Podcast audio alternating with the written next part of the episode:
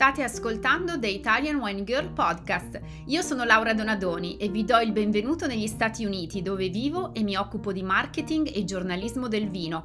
Vi racconto i trend, il mercato, i consumatori americani, le regioni vinicole d'oltreoceano e anche la mia vita californiana. Per non perdervi i miei reportage, video e avventure quotidiane, seguitemi anche su Instagram, YouTube e sul mio blog. Il nome è sempre lo stesso, The Italian Wine Girl. Benvenuti in un altro episodio bonus di The Italian Wine Girl podcast. Questa settimana vi lascio l'audio dell'intervista che uh, ho registrato ieri su Instagram, una Instagram live con Marco Locatelli che è eh, il direttore e sommelier del Casual ristorante di Bergamo, un ristorante stellato del gruppo di, dello chef Enrico Bartolini. Abbiamo parlato moltissimo della ristorazione negli Stati Uniti, abbiamo abbiamo parlato dei gusti degli americani, abbiamo parlato molto del mio libro Come il vino ti cambia la vita, quindi se siete curiosi di scoprire di più anche di quanto scritto nel libro, ascoltate questa intervista.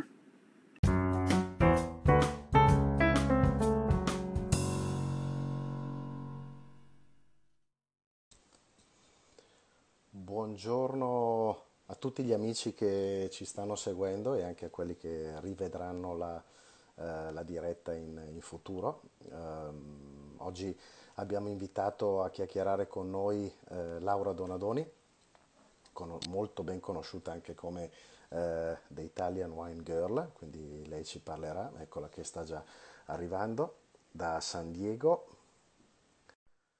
Ecco si collega, così eh, cercheremo di fare una chiacchierata anche su come funziona il mondo del Buongiorno. vino. Eccoci. Ciao Laura, come stai? Ciao a tutti, bene, bene, bene. Bene, Voi? bene. Bene, tutto bene, Dalla tutto mia bene, dai. Bergamo, dalla mia Bergamo. Guarda, non sei stata contattata a caso, ma mh, insomma, che, poter parlare con una eh, personalità bergamasca che ha portato il, il suo nome dall'altra parte del mondo, negli Stati Uniti, e l'ha fatto così conoscere, eh, è motivo d'orgoglio per noi. Quindi, insomma, sentirti è davvero un piacere. Guarda, io rifiuto tutte le dirette tranne quelle che vengono da Bergamo. Mi vedrai in diretta Eh, grazie, con grazie. I, conso- i consorzi perché vabbè, il mio lavoro di Chiaro. ambasciatrice dei vini Chiaro. italiani è, è il mio amore, la mia passione, quindi non dico mai di no per quello. Certo. ma per il resto solo se vengono da Bergamo. Infatti ho fatto una diretta con eh, l'agriturismo Ferdi, quello su Bravissimi. lui è un grande, Nicolò. Eh, guarda, stiamo facendo un po' di dirette con loro perché eh, ha delle idee innovative eh, che non ci si aspetterebbe, anche questa cosa che facciamo con lui della Cieca Social Wild, quindi eh, siamo una cinquantina di persone, 60 che ordinano la bottiglia alla cieca e poi la condividiamo, è strepitosa, quindi Bellissimo, è sicuramente un orgoglio anche per noi.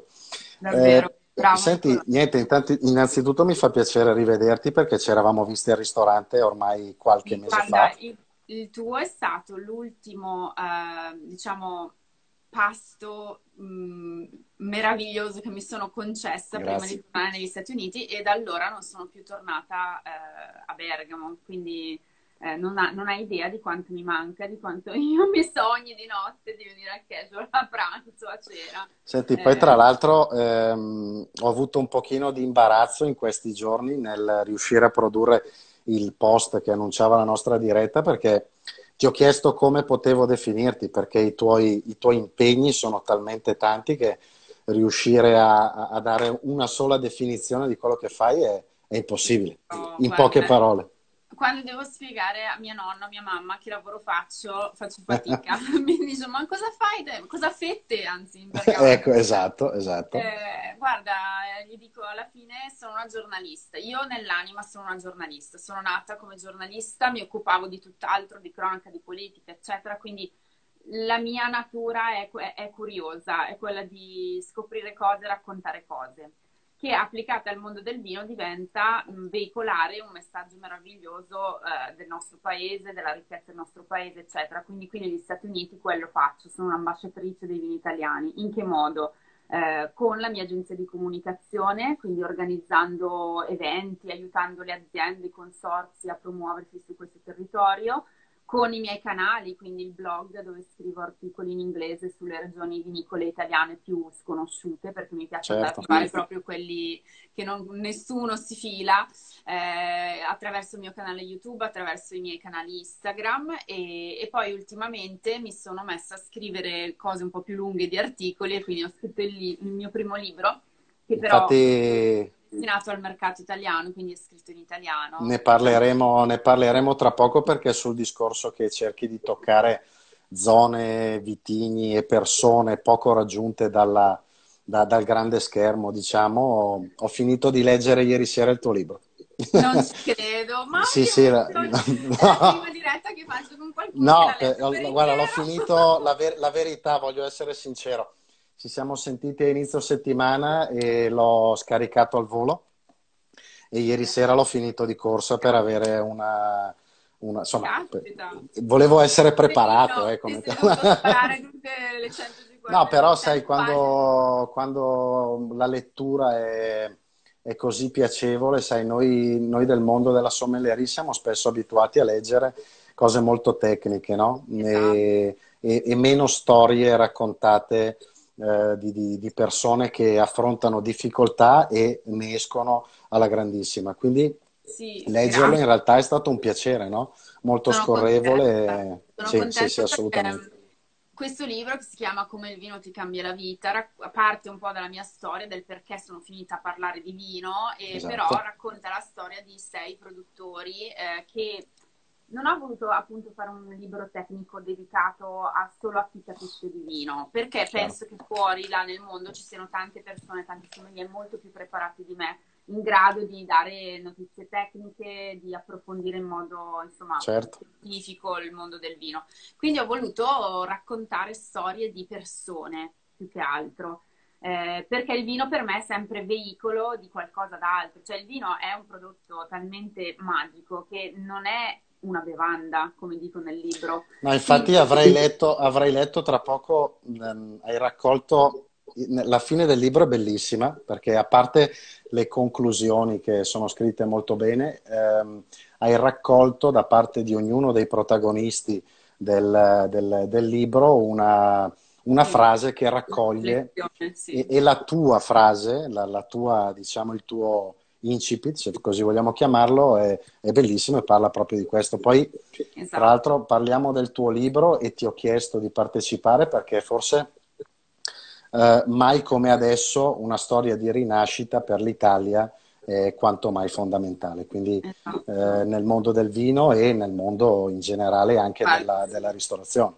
Dico sempre che il mio Covid l'ho avuto 5-6 anni fa quando ho dovuto proprio cambiare tutto dalla mia vita, no? cambiare continente, cambiare vita, reinventarsi. Nel, nel, libro è raccontato il motivo e tutto, e tutto il resto su cui non mi soffermo però, insomma, quindi dalle tragedie, dalle cose che ti azzerano, come può essere una pandemia di questo tipo, Vero. qualcosa di buono viene fuori. Io adesso mi guardo alle spalle e dico non avrei fatto tutto quello che ho fatto se non avessi avuto quell'improvviso azzeramento della mia vita. Non avrei Chiaro. avuto il coraggio di cambiare, non avrei avuto il coraggio di seguire davvero la mia passione probabilmente sarei rimasta davvero nella mia comfort zone, mi sarei accontentata di quello che avevo, che comunque era tanto, e lasciarlo è stato difficile. Chiaro. Ma non sapevo cosa c'era dietro la porta e c'era una cosa meravigliosa, bastava solo avere il coraggio, insomma, di, di aprirla. È che tante volte tu ti senti sicuro in qualcosa che fai e non hai il coraggio di cambiare.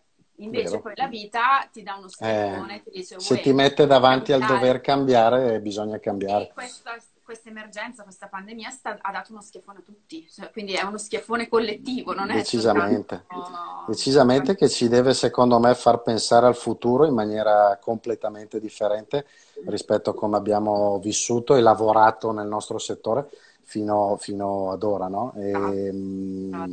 Ma facciamo un passo indietro, poi perché questa si dilunga di chiacchierata. Sì, Raccontaci un pochino la tua esperienza con intanto, e poi ritorniamo sul libro, con il vino negli Stati Uniti, il, il servizio, come vivono gli americani il vino italiano, visto da una ragazza che, dico ragazza volontariamente, che viene, che, che viene da, da, da, Bergamo, insomma. Esatto, esatto. No, guarda, all'inizio um, allora, ho iniziato il mio percorso qui studiando, quindi prendendo tutti i diplomi possibili e immaginabili su questo mercato legati al vino, quindi il WST, la North American Sommelier Association, eccetera. E quindi mi sono avvicinata al mondo del vino eh, volendo diventare una professionista del vino, quindi iniziando a frequentare persone che teoricamente eh, sapevano di vino e erano appassionati di vino. Quindi quello è stato il mio primo impatto con l'americano che beve quindi un, diciamo sono partita dalla creme, non, non, mi sono avvicinata facendo un lavoro che, eh, che, avevo a che fare con persone comuni, avevo certo. a che fare con professionisti. E persino lì mi sono resa conto di come fosse diversa la percezione, innanzitutto ehm, il loro modo di intendere il vino, cioè che cos'è il vino nella loro vita questo è una, una, differenza abissale rispetto a che cosa è il vino nella vita nostra di italiani, di europei direi. E quindi quello è stato il primo scoglio da superare, cioè il cambio di mentalità e riuscire a capire perché loro hanno certi comportamenti di consumo legati al vino che noi non abbiamo e riuscire a inserirsi lì per comunicare poi in modo adeguato eh, quello che è il nostro vino italiano. Mi spiego meglio, faccio degli esempi. Uh, gli americani non sono bevitori di vino da tanto tempo, nel senso che nella loro tradizione non c'è eh, il bicchiere di vino a pasto come c'è certo. per noi, siamo abituati, siamo venuti su con i nostri genitori, i nostri nonni che eh, pranzo, cena, il bicchiere di vino, eccetera. Quindi per noi il vino fa parte del quotidiano, è un completamento del pasto, è un momento di gioia, un momento di festa, è legato a tanti, tante emozioni, ok? Per loro non è così, perché mh, fino a 20-30 anni fa il vino non era una bevanda di consumo né quotidiana ma neanche settimanale, cioè proprio veniva stappata la bottiglia proprio nell'occasione particolare. In questo i francesi sono stati maestri nel diventare eh, il vino della celebration, quindi con lo champagne, eccetera. Eh, a fare diventare il vino qualcosa fondamentalmente, non dico di snob, ma di quasi esclusivo, quindi non sicuramente da consumo quotidiano, dove loro vanno a bere birra super alcolici e purtroppo a volte ho visto scene di gente che beveva il latte con la cena. No, e beh, poi, si vede spesso nei film statunitensi che bevono latte a sì, cena, cioè, cosa che... Eh, durante la cena con carne, eh, il, il, bicchiere di latte, cioè, quindi poi non sorprendiamoci che ti danno il cappuccino a fine pasto, insomma. Quello lo fanno è... anche da noi quando vengono a mangiare, quindi... Esatto, quindi questo è, è il loro background cosa è successo? 20-30 anni fa, vabbè facciamo 30, eh, hanno iniziato a capire che eh, il vino eh, poteva essere interessante anche come complemento del cibo e, e, hanno iniziato a produrlo in maniera seria, perché da qui lo producono dagli inizi del Novecento, però in maniera commerciale e seria ha iniziato Napa Valley qui in California negli anni certo. 70 a fare vino di qualità di un certo tipo, quindi hanno iniziato a capire il fascino del vino solo 30 anni fa. Quindi stiamo parlando di due generazioni, quella prima di noi, vabbè io sono tra i 30 e i 40 anni, non specificherò, però... Non ci interessa saperlo. Comunque, la, generazione prima di noi, quindi metti i nostri genitori sì. e la nostra generazione adesso e poi i giovani ventenni. Quindi sono queste tre generazioni che si gestiscono adesso il mercato e i consumi. E loro comunque, eh, diciamo, la prima generazione che ha iniziato a bere vino lo fa eh, in maniera discontinua, cioè per loro è più normale e naturale ordinare un cocktail prima di iniziare a mangiare, tant'è che tu ti siedi al ristorante e la prima domanda che ti fanno è what do you drink? E io gli rispondo it depends. What, what do you want me to eat? And then cioè dimmi prima che cosa certo. mangio, poi dico cosa Chiaro. bevo. Invece no, loro, il loro concetto è ribaltato, è cosa bevi e in genere iniziano a bere qualcosa di super alcolico. Bam, a stomaco vuoto, appena si siedono, quindi eh, whisky straight o, cioè, o qualche cocktail comunque super alcolico e poi mentre bevono il super alcolico decidono che cosa mangiare e poi forse decideranno di prendere un bicchiere di vino. Quindi capisci che se il loro rapporto col vino è questo, bisogna lavorare per fargli capire eh, che cosa c'è dietro, per fargli capire l'abbinamento cibo-vino. È una cosa che li affascina tantissimo perché ogni volta che io faccio i corsi e gli spiego, gli racconto il fatto che deve essere l'armonia, l'armonia dei contrasti, l'armonia dei, eh, delle concordanze, eccetera, le, li affascina tantissimo. Ma Però poi... è un mondo super sconosciuto e anche i ristoranti di più alto livello qui eh, non hanno personale formato per farti fare il percorso sensoriale dell'abbinamento cibo-vino, cioè fanno degli abbinamenti atroci, atroci. no, no, non no, mi viene da ridere perché posso, cioè, immagino, insomma, poi eh, mi, mi, immagino perché abbiamo un pochino gli stessi gusti. Io non ricordavo se ne avevamo parlato quando sei venuta a mangiare da noi, ma ho scoperto con il libro che abbiamo la stessa passione che è quella di Ampelio Bucci e dei suoi vini. Oh, e quindi eh, capisco se mi dici che gli abbinamenti proprio non ci sono, capisco che in qualche modo ci avviciniamo di gusto e quindi immagino cosa possono darti. Quindi loro hanno questo, questo retaggio, come dice esatto. giustamente Davide, che è il nostro eh, metro esatto. sommelier del ristorante La Trattoria, esatto. eh, una stella eh, in Toscana che lui ha lavorato spesso con gli stranieri e gli americani e dice appunto che hanno questo retaggio. De... Esatto, quindi... Eh... Quello quindi... è un problema, quindi loro identificano comunque il vino nella categoria alcol e fargli capire che il vino non è una bevanda, come dico io nel mio libro, cioè non è questione di alcol, cioè tu non devi bere il vino perché diventi alticcio, perché questo è un po' il loro rapporto con l'alcol a volte. Certo. No? Quindi dicono piuttosto che bere, prendere il bicchiere di vino, che comunque col bicchiere di vino non divento abbastanza allegro, mi prendo una vodka, ok? Ecco. quindi se, se, nella loro testa ehm, c'è questa comparazione basata semplicemente sull'alcol, capisci che fagli capire, ma no, ma tu non devi bere un bicchiere di vino per diventare alticcio e per essere allegro, ma certo. lo devi bere per tutto quello che rappresenta, perché complementa il tuo, il tuo cibo, per i sapori, per la storia che c'è dietro, è un gran lavoro culturale che è, è iniziato eh, qualche anno fa, tanti anni fa, e pian piano adesso sta dando i suoi frutti con le nuove generazioni che infatti sono andate anche a scegliere, per esempio, vini meno alcolici, vini più puliti, più netti rispetto alla prima generazione che invece beve questi bananoni, come li chiamo io, questi vini che sanno solo di frutta con uno schiaffo in faccia quando metti il naso nel bicchiere, eh, o di legno, tantissimo legno. Beh, in Napa, in Napa ce ne sono tanti di questi vini.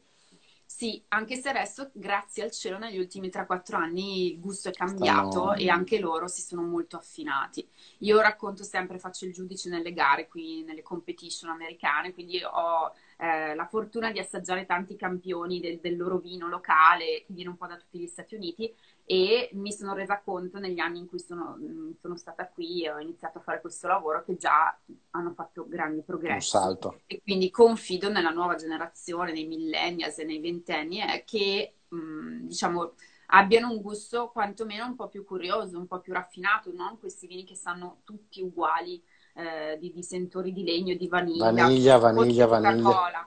Eh, quindi già sì, sì. vedo, noto un cambiamento, certo. Se parliamo del commercialone, allora... Eh, Beh, però come dicevi, come dicevi giustamente tu, è solo 30 anni che loro hanno iniziato, no? Quindi mh, mm, diamogli tempo per, per poter cambiare. Sì, Poi sottolinea, sottolinea Sebastien, che invece è il, il sommelier, del ristora- sommelier e direttore del ristorante 3 Stelle di Milano, eh, di Enrico, eh, fanno anche dei vini spettacolari, sicuramente ci sono delle cose straordinarie. La prossima volta che vieni in Italia ti permetto di andare da loro e di non venire da me.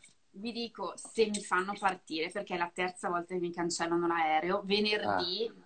venerdì questo, riesci a venire? Voce, ho l'aereo prenotato che non, non, è ancora cancellato. Ecco, non dirlo un'altra volta così siamo tranquilli che, Quindi, che arrivi. Appena riaprite a giugno e spero che vi facciano riaprire ragazzi, io veramente prego la Madonna ogni giorno perché il mese di maggio è il mese della Madonna, ve lo giuro, lo ecco. prego ogni giorno per i Grazie. miei ristoratori italiani perché... Mm, ecco, c'è, c'è, anche, c'è, anche, Enrico con noi, ah, è, appena, è appena apparso. E... Spero che vi facciano riaprire perché è un patrimonio, cioè al di là veramente della, del business, che eh, vabbè, quello è importante, tutti dobbiamo vivere, è la prima cosa, ma la ristorazione italiana è un patrimonio culturale.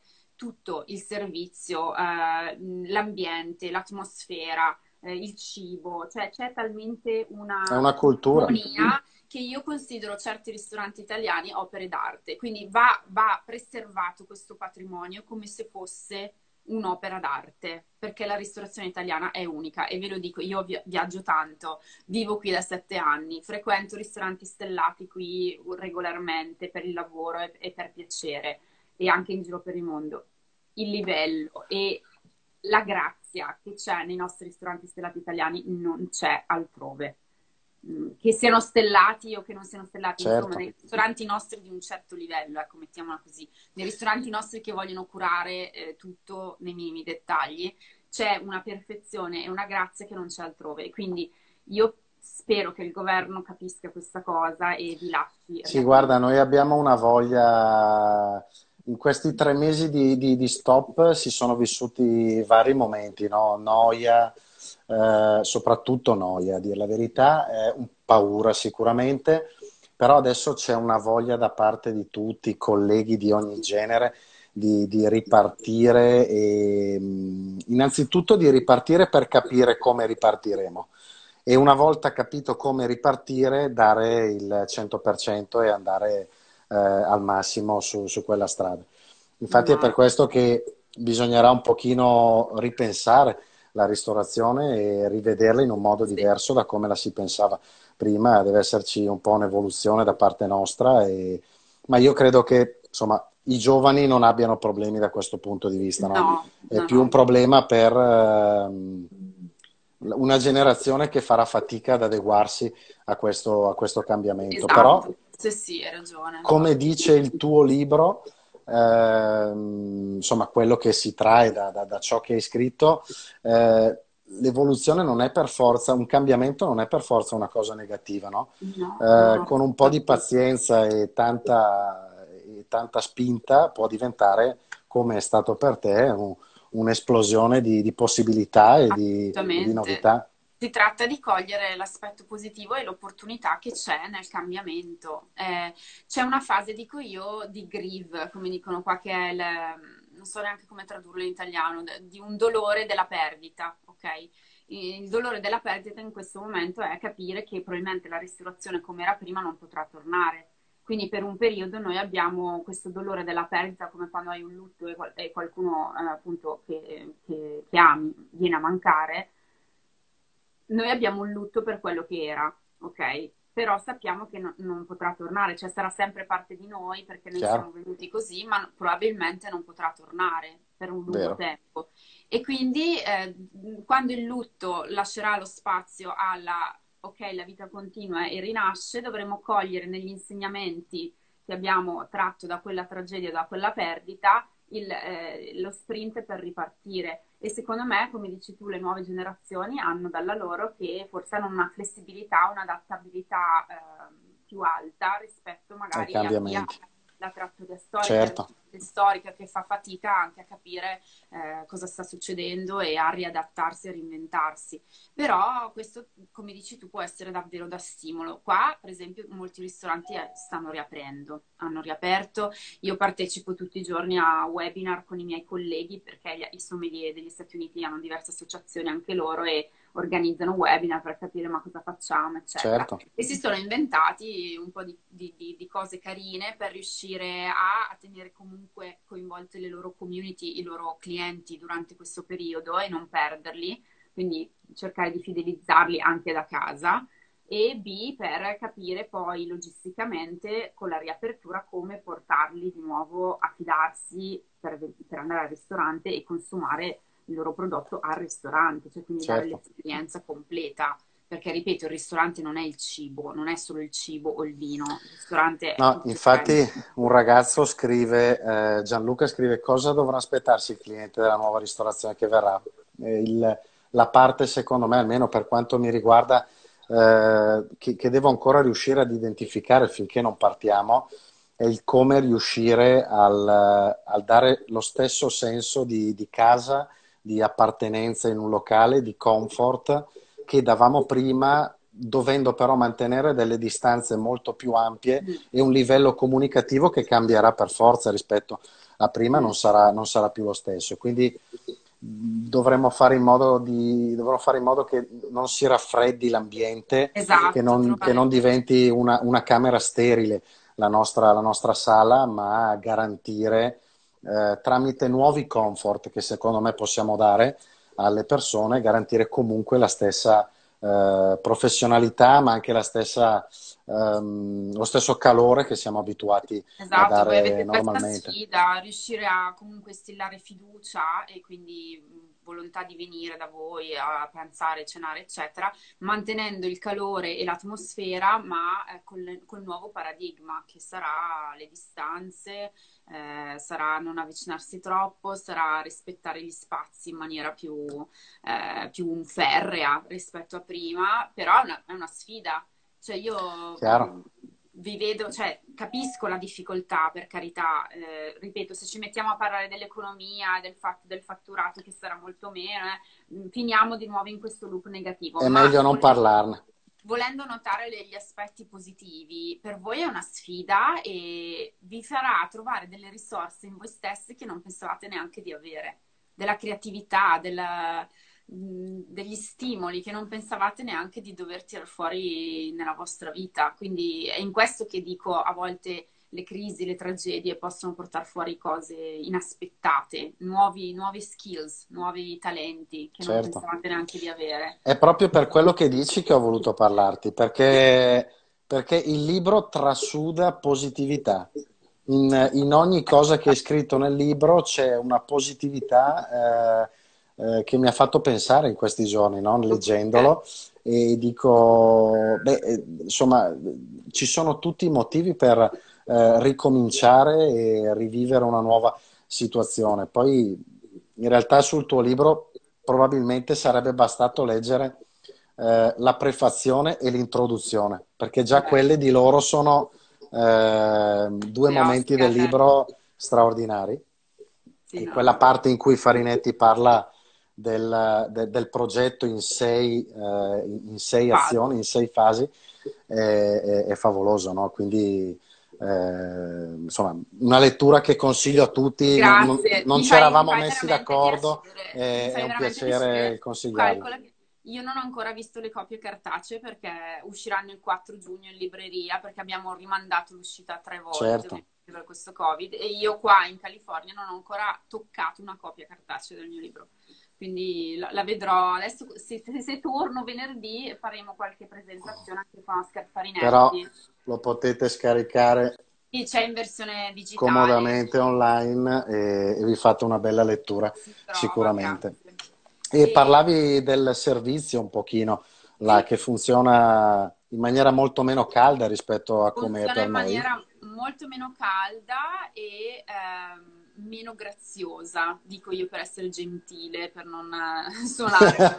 no, vogliamo bene agli americani, eh, lo diciamo no, subito. Però... Io li voglio bene, però vorrei che tutti venissero a fare uno stage in Italia per 3-4 mesi in un ristorante di un certo livello e poi mh, mm, tornassero a lavorare negli Stati Uniti. Anzi, magari gli mandiamo i nostri eh, esperti a fare i corsi di formazione nelle catene o ne, nei grandi ristoranti statunitensi e ero... tra, i, tra, i, progetti che hai potresti attivare anche questo. Ah, guarda, io penso che sia... Oh, mi chiedono il titolo del libro come il mio... Esatto. Sì. Ma sì, sarebbe necessario. Guarda, io racconto ogni tanto degli episodi e... Cioè che, so, che poi suona che io sono una che, che va nei ristoranti e rompe le scatole, però in realtà io non rompo le scatole, noto le cose, scrivo e poi dopo me le ricordo. Quindi io al momento non rompo le scatole a nessuno. Però cioè, la differenza del servizio è abissale, cioè, ma proprio dal momento in cui tu ti siedi, al momento in cui ti versano il vino, al momento in cui ti consigliano le cose, non è che loro sono scortesi, per carità, anzi, Immagino. gli americani sono super gentili. Il problema è che mh, spesso uh, non considerano cose che per noi sono importanti al completamento del pasto, all'atmosfera, a, appunto a farti sentire bene, per, per, la differenza culturale. Quindi probabilmente sono cose che io noto perché sono italiana e sono cresciuta nei ristoranti italiani. Per esempio, parlando di servizio del vino, al di là del fatto che ti chiedono prima ancora che tu abbia ordinato il cibo che cosa vuoi bere e questo anche i sommelier lo fanno, cioè non solo il cocktail certo. iniziale, ma vengono subito a chiederti ti danno la carta del vino e ti chiedono subito che cosa vuoi bere, che bottiglia vuoi ordinare. Ah, non ti lasciano il tempo o no. il o comunque non hanno la delicatezza di chiedertelo dopo che è ordinato, ok? Quindi e lì ti fa capire che non hanno in testa il nostro percorso di abbinamento cibo-vino, perché vuol dire che non, non, hai capito che io sceglierò il vino rispetto al cibo, che, che quindi me lo devi chiedere dopo che io ho ordinato il cibo o venirmelo a consigliare Chiaro. dopo. Questo già non succede, ma parlo anche di ristoranti anche a tre stelle Michelin, cioè parlo di, di, questi, di queste situazioni. Numero due, il servizio. Loro sono, sono mm, diciamo, come si dice in italiano, sono, sono formati, educati per riempirti il bicchiere il più possibile e probabilmente farti consumare il più possibile, ma ah, ripeto, anche nei ristoranti di alto livello. Quindi iniziano a versarti il vino, magari tu hai ordinato uno champagne o del vino bianco, che quindi ha bisogno di una temperatura particolare, iniziano a riempirti questo bicchiere quando il tuo cibo arriverà probabilmente dopo 20 minuti. Quindi il vino nel bicchiere si scalda, eh, non hai niente sul tavolo con cui assaporare il vino, quindi dovresti berti il vino così a stomaco vuoto inizio pasto, cosa che ovviamente se non è un antipasto, un aperitivo non si fa e quando gli dici di non versartelo, eh, ti chiedono se c'è un problema con il vino. No, non c'è un problema con il vino, c'è un problema con la situazione che cioè, se tu capisci, e tutto è perché il loro presupposto non è, cioè è il concetto sbagliato che hanno del vino, ancora una volta. Oppure ho raccontato questo aneddoto l'ultima volta in un'altra intervista e la gente non ci credeva. Eh, siamo andati a mangiare in uno dei ristoranti stellati di San Diego, che finalmente ha preso la stella Michelin perché a San Diego non c'era neanche uno ristorante stellato, lo frequentavamo già prima della stella, eh, ci piaceva. E siamo andati a, a, cena, io e mio marito, tutto ambiente, loro ecco la, l'ambiente è sempre fighissimo, la, la, l'ambientazione, Beh. lo spazio, le cose, ma anche mh, curato, tutto perfetto. Quindi cenetta io e mio marito abbiamo ordinato e mentre cenavamo il tavolo accanto a noi ha terminato la cena e se ne sono usciti. Il personale di sala ha sparecchiato il tavolo, eh, ha tolto addirittura la tovaglia, dicevo cosa fanno, e arrivano con un'altra tovaglia, la mettono. Il, il nostro rimpiazzo. Il nostro no, rimpiazzo. E uno, dietro di lui arriva con il ferro da stiro Alta. Si mette, si mette Se, in sala. Sebastien, che classe. Cioè, si mette in sala davanti a, tut- a noi, agli altri ospiti, a stirare. un ristorante stellato super figo, a stirare la tovaglia con il, fil- con il ferro da stiro, col vapore anche. Quindi, Chiaro certo. stirato tutto bene la tovaglia, io e mio marito così, e ci sentivamo nella lavanderia, tipo come cenare al lavatrice. Sì, no, beh, chiaro, adesso chiaro. mio marito fa adesso gli do la mia camicia, vediamo se mi dà una stiratina. Cioè, capisci? Quando ti parlo di atmosfera, di situazione, di empatia, cioè queste cose succedono nei ristoranti di alto livello. Certo.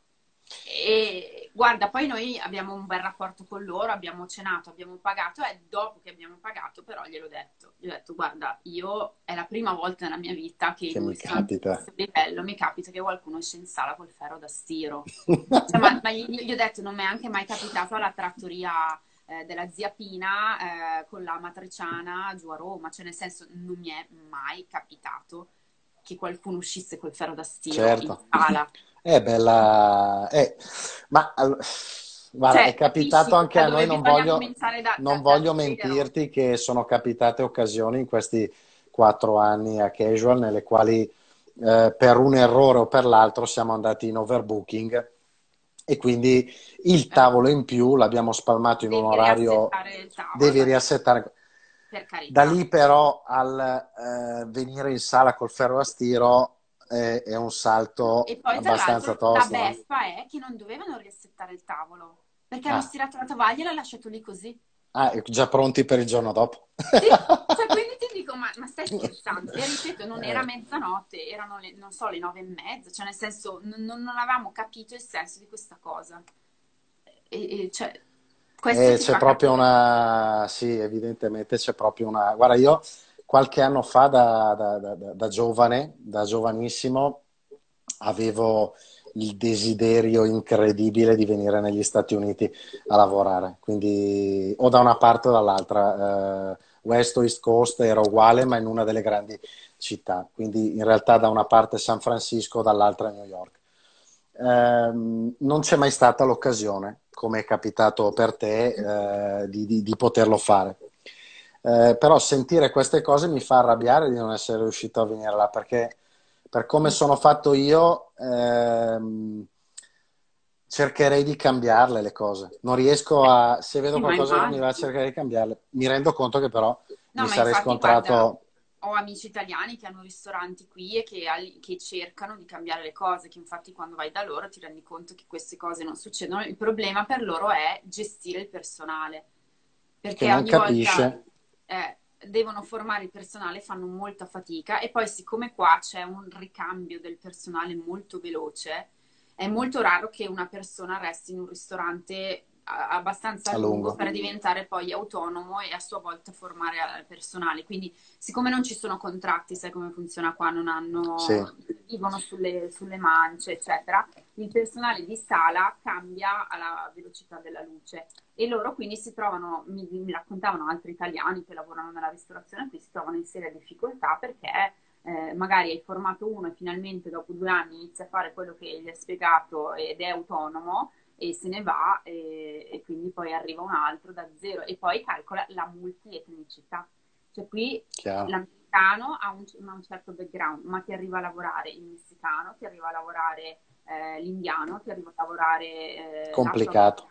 Che vengono tutti da background di cultura della ristorazione diversissimi. Chiaro. Cioè, quindi tu lì eh, per formarli e per trovare uno standard devi davvero lottare e lo stesso succede in cucina. Chiaro. Grande altro problema in cucina. Sì, guarda, per assurdo, per assurdo mi ha anticipato Sebastien perché proprio ieri sera ero al telefono con lui, abbiamo avuto una lunga chiacchierata su, su questa cosa parlando della, della riapertura, eccetera, eccetera.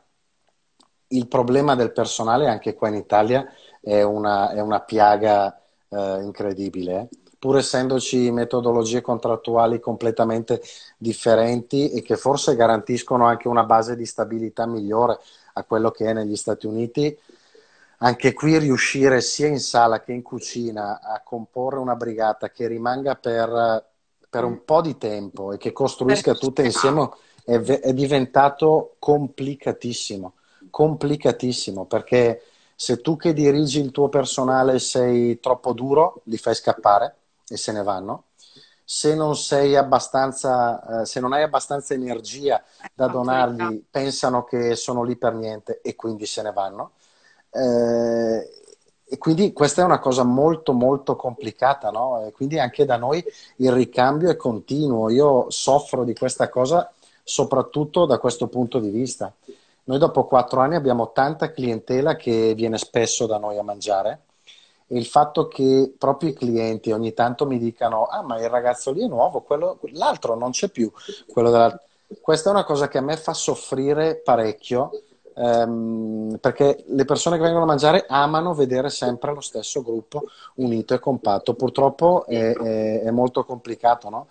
E quindi questa cosa anche da noi sì, è un grosso problema. Soprattutto per voi, cioè ristorazione di alto livello, mantenere lo standard, perché ogni volta che comunque arriva un ragazzo nuovo e deve capire, deve essere inserito, eccetera, voi avete certi standard che dovete mantenere perché il cliente si li aspetta da voi, perché se viene da voi viene per quello, cioè per, per Guarda, sempre con Sebastiano ieri sera discutevamo proprio del fatto che quando arriva un ragazzo giovane che magari non ha grande classe nel muoversi in sala, non si muove benissimo, non è un problema.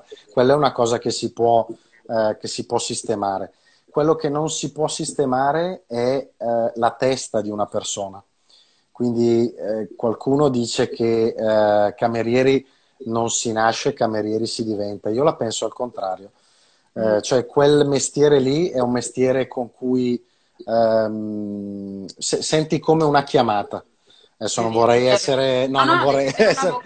Devi avere una vocazione. nella mia vita e so che devi avere una vocazione al, eh, servizio, alla, all'empatia, all'empatia con la persona, sì, e ce l'hai o non ce l'hai, è vero. Sai, io dico sempre ai ragazzi, avete sbagliato a fare una mise en place al tavolo, non c'è problema, quella è una cosa che possiamo risolvere e, e il cliente legge anche bene l'imbarazzo di un ragazzo anche giovane che ha sbagliato. Esatto, esatto. Bene, Purtroppo sono altre le cose, no? come ti poni alle persone, come eh, dai delle risposte, eh, come impari il tuo linguaggio, perché questa, tu che sei, tu che hai un'agenzia di comunicazione, eh, lo sai meglio di me, oggi la comunicazione che parte da quello che fai tu, ma che arriva anche al semplice scambiare parole con un ospite, è fondamentale. Spesso ho davanti ragazzi che fanno fatica a mettere insieme quattro parole in italiano, cioè dritte, no? Cioè, certo. una frase di senso compiuto. No, no, e quindi tu devi leggere il cliente è complicato capire come porti, perché se vai da quello ovviamente gli stai a spropinare tutta la ricetta dalla A alla Z che io ogni volta ti chiedo cosa c'è, cosa c'è, cosa c'è, a quello no, quindi tu devi leggere il cliente e sapere che lì ti devi comportare in un'altra maniera. Esatto, per, esatto. Delicato per non andare a metterlo in imbarazzo e per non esagerare chiaro, magari chiaro. Quella situazione. Quindi eh, sono d'accordo con te, è una vocazione e ci vuole tanta eh, psicologia dietro, lavoro di psicologia non è portare il piatto al tavolo, è tutto troppo semplice. Quello che c'è prima e che c'è dopo. Troppo semplice, poi sai, eh, a volte ci si dimentica, noi dobbiamo sempre ricordarci che quello che portiamo in tavola è un messaggio, no? E, e che deve far trasparire anche quello che chi ha fatto quel piatto, il ragazzo che c'è in cucina o lo chef importante come Enrico ha fatto. Eh, arrivi al tavolo e arrivi all'ospite un messaggio che non è quello di un, un, una buona carne cotta bene con una buona verdura condita bene a fianco. C'è molto di più all'interno no, di quel piatto. E purtroppo io rimango convinto che queste sono cose che uno ha già un po' di base di suo e, e poi cresce, ma se non ce le hai proprio neanche di base, No, Io spesso infatti. devo dirti la verità, ho detto a tanti ragazzi, guarda, questo non è il mestiere della tua vita. Forse sei più bravo in altre cose. Prova a fare altre cose. Sei ancora giovane, puoi fare ancora tutto quello che vuoi. Però non credere per forza che sia questo il tuo. E quindi ecco, non è solo negli Stati Uniti questa cosa, ma anche no, qui no, da noi è, è, è, un delirio. Diciamo che qui mi capita molto raramente di vedere esempi di successo. Grazie. Così, cioè, quindi, ok, c'è una percentuale più alta, c'è una percentuale esatto, più alta. Cioè, nonostante veramente abbia frequentato tantissimissimi ristoranti, e, boh, poi cambia, eh. New York ha uno standard, la California un altro, San Francisco un altro, quindi non posso neanche generalizzare, perché se vai a New York ci sono anche posti meravigliosi di altissimo livello. A New York due anni fa sono esatto. stato molto bene anche in locali, cioè anche a mangiare molto semplice, per esempio in, in alcuni... No, chiaro, in alcuni, uh, in alcuni speakeasy, tipo l'Employees Only o questo genere di locali, sì, c'era casino, c'era molta facilità nel servizio, però ho trovato una cortesia strepitosa nel, nell'approccio. No? Quindi, no, esatto, esatto, esatto. È un altro, è un altro, cioè, tipo un altro pianeta. Io parlo dell'America, che è il 90% dell'America, quindi Ciao. io vabbè, per i miei eventi vado un po' dappertutto, sono in Texas, in Colorado, in Sei Wisconsin, stato... in Florida, cioè insomma, quindi di ristoranti in, vari mh, luoghi dell'America ne ho visti. E non è quindi, tutto uguale?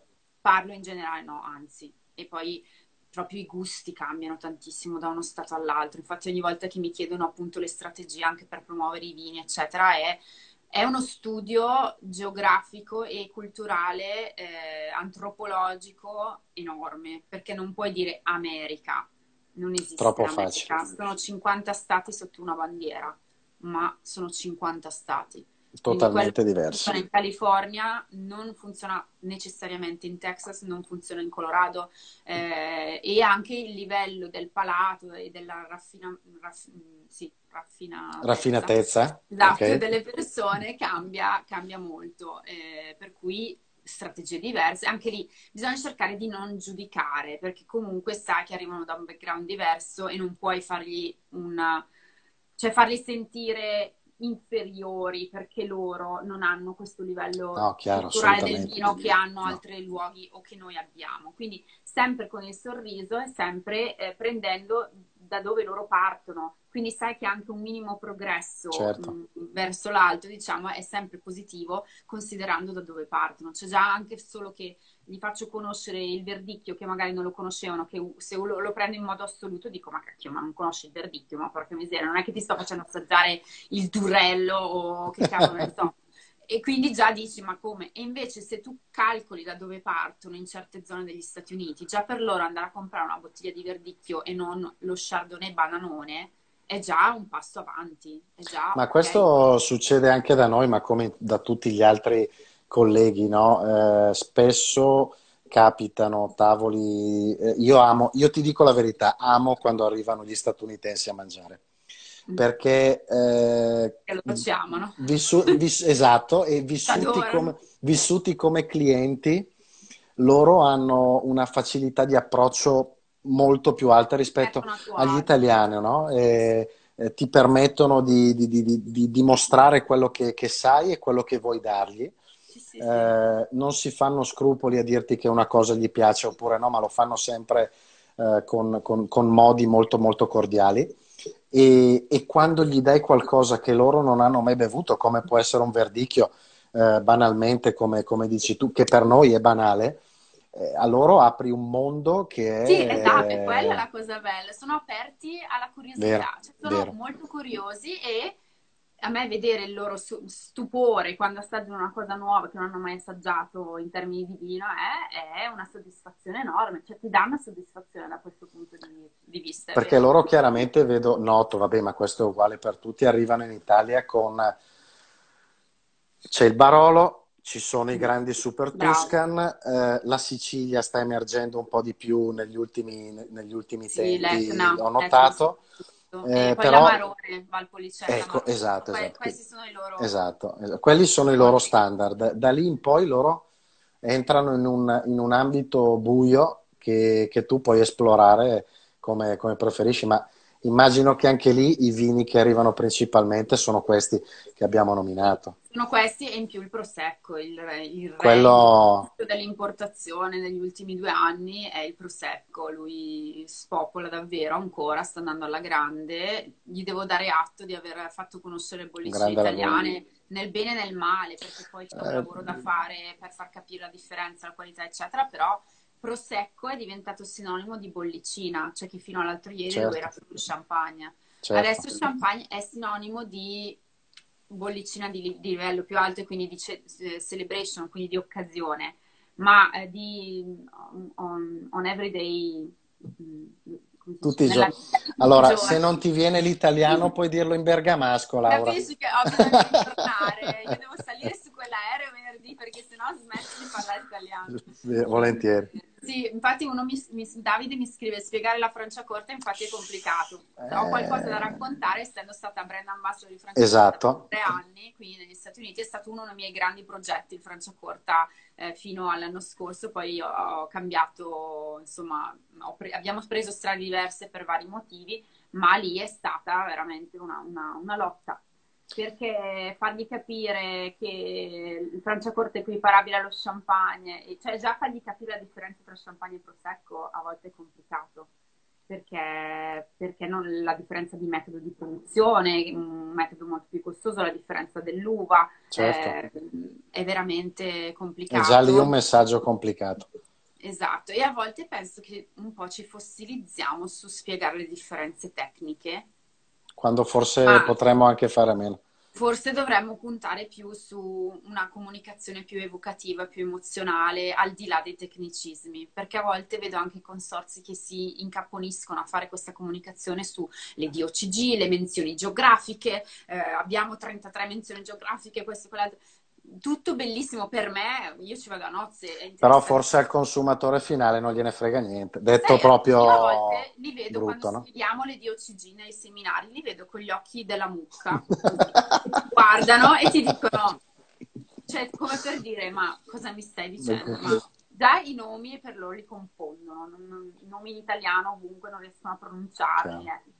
Poi classico, cosa vuol dire classico? Superiore, riserva, perché? Perché quindi tante volte io evito di spendere tanto tempo su quello e mi concentro più sul farlo bere. Sull'abbinamento cibo-vino, eh, sulla qualità del vino, quindi eh, gli spiego in vigna che cosa fanno per avere un frutto di qualità, la densità, gli spiego le rese, gli spiego... Ehm, non so se ci sono vini organic piuttosto che sustainable agriculture, come si dice, aiutami, la, l'agricoltura. Agricoltura sostenibile. Queste cose qua e, e, che quindi sono cose tangibili, cioè sono cose che loro capiscono perché le possono toccare con mano, piuttosto che mille nomignoli, mm, sigle, denominazioni, il metodo, questo è... Co- certo, se ho davanti un pubblico di tecnici, ovviamente sì. Chiaro.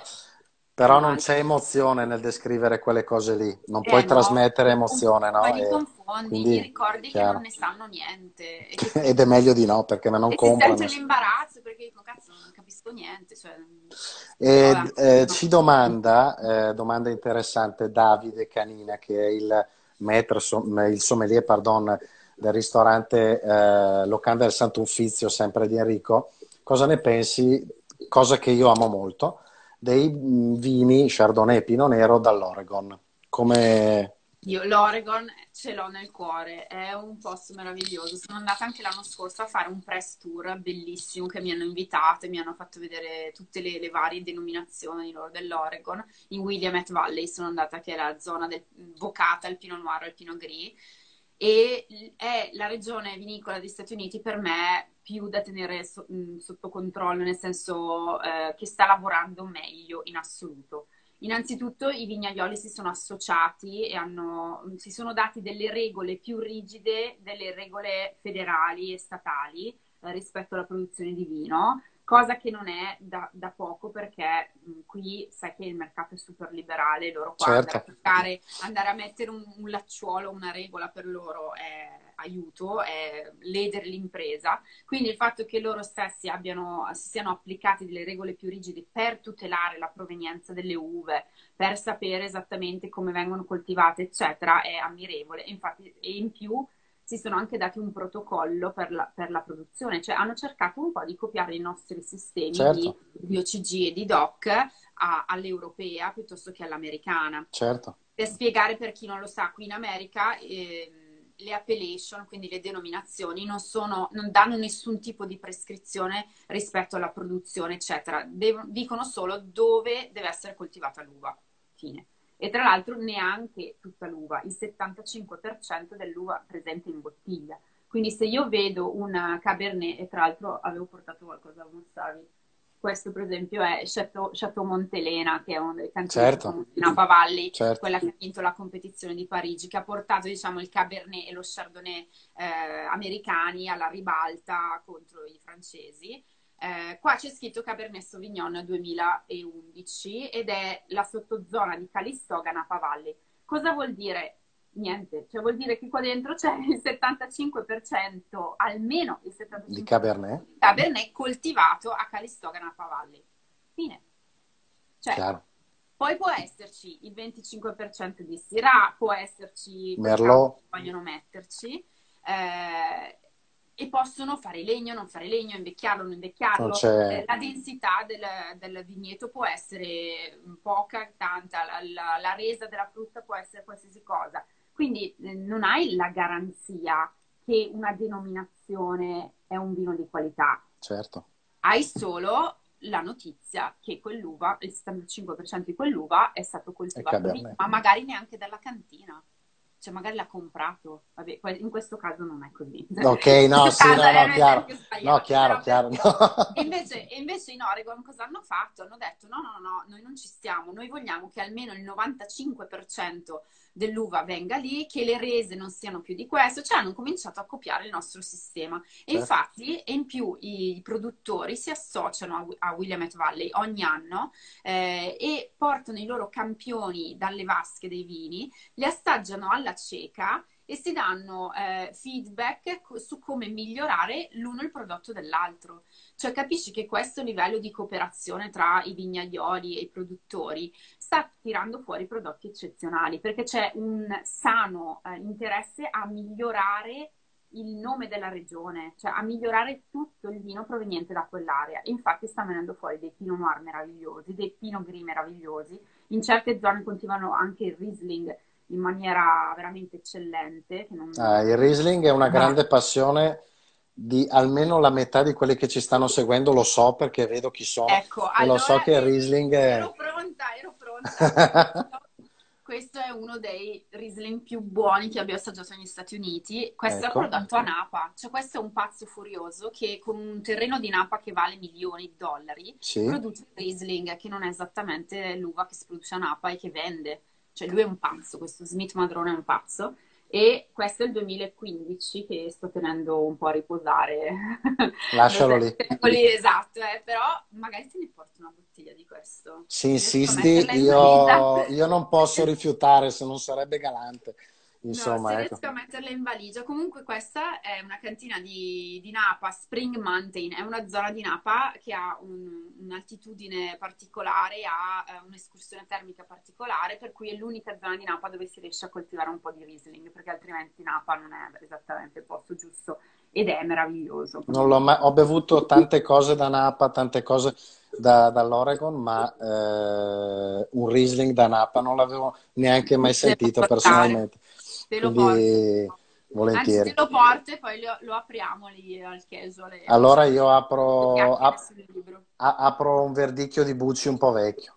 Beh, Quando beh. vieni, così... così... Vabbè, no, no, eh, va, no beh, assaggiamo prima il tuo e poi ci godiamo un 2000 magari di, di, di Bucci. No, sì, sì, sì, sì, sì. Di Bucci, ecco, anche questa cosa qua mi manca un sacco, le bottiglie quando apri bottiglie straordinarie che, eh, prese dai clienti e tu che fai questo mestiere hai la fortuna di poterle assaggiare, è, Bello, è una sì, parte vero. straordinaria del nostro, del nostro mestiere, no? E quindi bello, bello. Allora, sì. qualcuno mi chiede le mappe sì? della Napa di Masnaghetti e Galloni sono già diffuse sul mercato americano? Sì, ce l'ho qui nello studio, adesso dovrei andare a ravanare dentro un cassetto là ma ce l'ho e io lui il Masnaghetti lo chiamo Google eh, Wine Map, cioè lui è il nostro wine map, quando non sai dove una cosa c'è il Masnaghetti. E le hanno presentate qui a Napa, infatti ero andata anche alla conferenza di presentazione, sì, e, e ero così orgogliosa che ci sono voluti due italiani per mappare Napa. Beh, e questo insomma si collega a tu... Cioè, sono dovuti venire dall'Italia a mapparvi le vigne. Si collega a tutto il discorso che stiamo facendo di, di, di quanto possiamo portare in giro per il mondo eh, a partire dall'esempio che ci stai dando tu a, a, a tutto il resto che possiamo, che possiamo fare. Quindi, eh, per quanto questa Italia possa essere in crisi, deve ricordarsi fortemente delle, de, de, della propria forza, del proprio potere e della propria qualità. Diciamo, no? Tant'è che producono anche, guarda, dei vini da vitigni italiani qui. Questa questo è una cattina a Paso Robles, questo è Aglianico 2016 che sto aspettando ancora di aprire. Sono andata a visitarli e loro sono talmente invasati d'Italia che hanno deciso di mettere una cantina a Passo Robles, non è esattamente una delle zone più famose, però la, il microclima e la, la condizioni sono veramente positive e fanno Aglianico, fanno Nebbiolo, che non ho preso. Vabbè, e... eh, poi fanno Fiano, invece Fiano è sì. venuto bene, e eh, Verdicchio. E invece poi ci sono i temerari, come questo, che a Santa Barbara, Palmina. Che è una zona che amo molto. Santa Barbara d'Oro, Santa Lucia Highlands per i Pinot Noir, secondo me i migliori Pinot Noir di, della, a parte l'Oregon, che quello okay. resta là, ma in California, Santa Lucia Highlands. E questa zona è lì vicina perché è Santa Barbara County, ma vicino a Lompoc, che è più o meno in quella okay. zona. Questo ha, ha, ha iniziato a fare vitigni italiani, tra cui Nebbiolo. Allora, se tu ti dimentichi tutto il nebbiolo che hai bevuto nella tua vita, puoi anche considerare che hai fatto bene cioè ti devi dimenticare di tutti i vini nebbioli piemontesi che hai, che hai bevuto Chiaro. nella tua vita, perché non c'entra niente. Però è affascinante come... È un tentativo. Un vitigno eh, autoctono nostro si sa anche adattare a un microclima completamente diverso e, e dà qualcosa di diverso. Non puoi dire Chiaro. che fa schifo, cioè non puoi dire brutto o bello. Ovviamente per me, nei miei gusti personali, il nebbiolo piemontese è quello ma perché io sono cresciuta con quello, sono abituata a quello. Certo. Ma non è, non è, non è, eh, cioè è sorprendente, è, è un bel allenamento per un sommelier perché devi riconoscere sotto un altro vestito quell'uva. Hai detto una cosa importantissima, è un allenamento. E questo si ricollega un po' al discorso dei giovani di prima perché eh, uno si aspetta che tra poco cade la diretta, ah, sì. ci, mi, mi, ricollego così facciamo le, le conclusioni ah, finali. Comunque dicevo, i ragazzi al giorno d'oggi si aspettano di bere del, solo delle cose strepitose. Invece bisogna bere di tutto, come dicevi tu poco fa, eh, forse per riuscire a capire meglio la natura di una terra dove quel vitigno ha la sua vocazione principale. No? Quindi io lo assaggerei un nebbiolo dalla mi spaventa, però lo assaggerei volentieri. Io ho assaggiato no? i nebbioli dal Messico. Ma perché poi questi non, non, li saprei definire. Siccome sono dei Italian Wine Girl, ogni volta che qualcuno produce qualsiasi cagnata con un vitigno italiano, me la manda perché mi vogliono sapere cosa ne penso. Quindi io certo.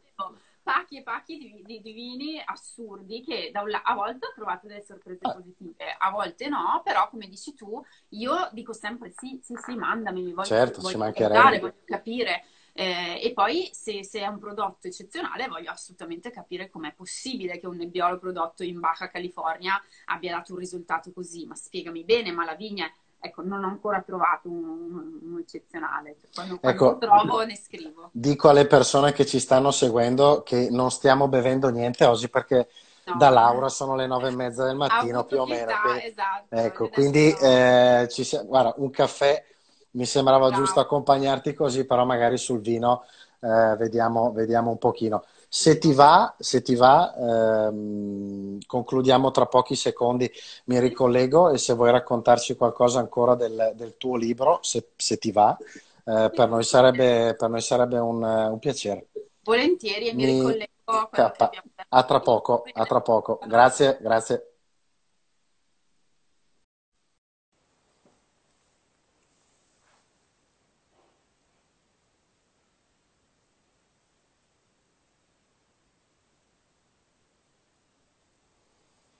Eccoci, stiamo, stiamo ritornando in, in, linea per, insomma, adesso Laura ci parlerà un pochino ancora del, del suo libro, eh, che davvero consiglio a tutti di prendere perché è un'ottima lettura, anche nei momenti di relax molteplici che abbiamo in questo, in questo periodo.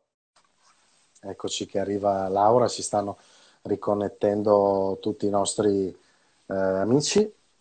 Eccoci qua. Torniamo per concludere perché giuro non vogliamo... No, infatti siamo andati lunghi, scusa ma è stata una chiacchierata... No, ma mi è volato, che... cioè è stato esatto, bellissimo. Esatto, Guarda, esatto, esatto. ho una voglia di tornare a trovarvi, veramente, veramente. arrivo, arrivo, giuro, giuro. Vai, vai, noi ci siamo, non ti preoccupare. Senti, raccontaci qualcosa di, di, di questo ah, tuo libro, quello che... Volevo ricollegarmi un po' a qualcosa che ha scritto qualcuno prima in chat, non mi, scusate, non mi ricordo il nome, spero che sia ancora qui, e diceva eh, che eh, il vino mh, mm, è storia di uomini e di terra, non di denominazioni, di tecnicismi, eccetera. Quindi che alla gente insomma bisogna raccontare le storie degli uomini e della terra. Credo fosse Sebastien che l'ha scritto. Ecco, bellissimo ed è una cosa che condivido, tant'è che ho scelto per il mio libro di raccontare mh, mm, vini che non avevano neanche una denominazione, cioè le storie che ci sono nel libro spesso partono da persone che hanno creduto nella loro terra a tal punto e nelle loro origini, nella loro tradizione a tal punto, che hanno costruito, cioè che hanno buttato apparentemente all'inizio risorse economiche e sforzi in vini che non avevano neanche una denominazione, ma non solo non avevano una denominazione, non erano neanche riconosciuti come, come uve, cioè non, non esistevano. Certo. È come se avessero creato eh, dalla terra e dalla loro forza di volontà, quindi dall'uomo, un prodotto che noi oggi gustiamo come vino, ma che non c'era. E quindi questo secondo me è la quintessenza del, del vino, che non è buono perché è Barolo di OCG, eh, che è buono e, e, e, ti emoziona per tutto quello che c'è dietro, per, per la sua storia, per, per chi ci ha creduto, per tutti gli sforzi di, quel, di quello che, che, l'ha prodotto e te l'ha portato nel bicchiere e va apprezzato per come è. E poi certo il vino è soggettivo, tante volte si fanno questi discorsi e mi dicono ah ma come fai a dire che questo, è di- eh, questo vino è buono? O mi chiedono qual è il tuo vino preferito ed è una cosa che racconto anche nel libro. Esatto. Dico esatto. sempre, il vino preferito non esiste, perché magari non l'hanno ancora prodotto. Cioè la, la, cosa meravigliosa del vino è che non finisce mai, cioè tu non finisci mai di imparare, perché ogni anno, è di, ogni annata è diversa, anche se tu hai il tuo vino preferito, ti piace eh, l'Ampelio Bucci, il Verdicchio, magari quello di quest'annata non ti emoziona come quello di tre annate fa, quindi non puoi dire che quello è il tuo vino preferito, perché il vino è vivo, è in continua evoluzione, perché è come una persona e ti devi rinnamorare di questa persona frequentandola, conoscendola e approfondendo ogni volta. Tant'è vero che noi sommelier viviamo di... Eh, mi hai fatto pensare a quella, a quella, parte del tuo libro in cui dici questo ed è un momento nel quale ho pensato, beh, effettivamente io per esempio vivo a fasi, ci sono fasi nelle quali adesso sono nella fase dei trebbiani per esempio, è un periodo che bevo solo trebbiano. E medio e, pepe, ce l'hai? Ecco, insomma, no. sì, eh, sì, c'è tutto, non ti preoccupare. Sì, eh, no. scusami, ti ho, ti ho interrotto. No, ti ho vai, interrotto. Vai. Quindi dicevo, è importante questa cosa di vivere il vino in questa maniera, eh, sapendo chi c'è alle spalle di, di, quello che, di, quello che, stai bevendo e, e, lo vivi molto meglio, insomma. Quando vai a, a, trovare i produttori direttamente in cantina e bevi i loro vini, sono delle cose totalmente diverse da quelle che hai bevuto al ristorante o, esatto. o in altre situazioni. Ma proprio la riprova del fatto che è vivo è anche cioè, dove tu apri una bottiglia, quando tu apri una bottiglia, cioè la tua percezione del vino, cioè non è come, come usare un qualsiasi altro prodotto. Cioè io dico sempre, tu non puoi vendere vino come vendi un rossetto, eh, una scarpa, una sciarpa.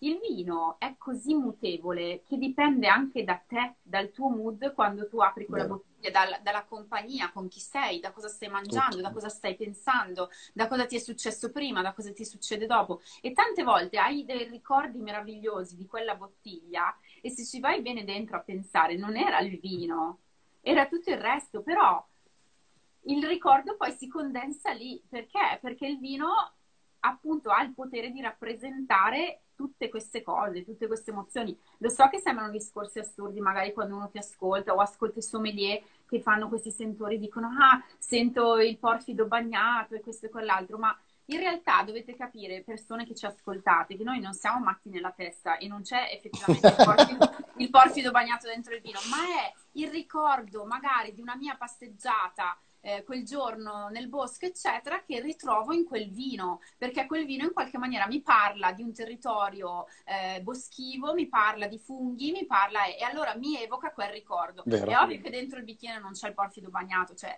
perché a volte queste domande assurde ovviamente te le fanno, ma, ma come fai a sentire questo? Esatto. Non è che lo senti, lo senti qui, non lo senti nel naso, lo senti in testa e lo Vero. senti nel cuore. E di, il fatto che io te lo dica è condividere una, un'emozione che quel vino mi ha dato.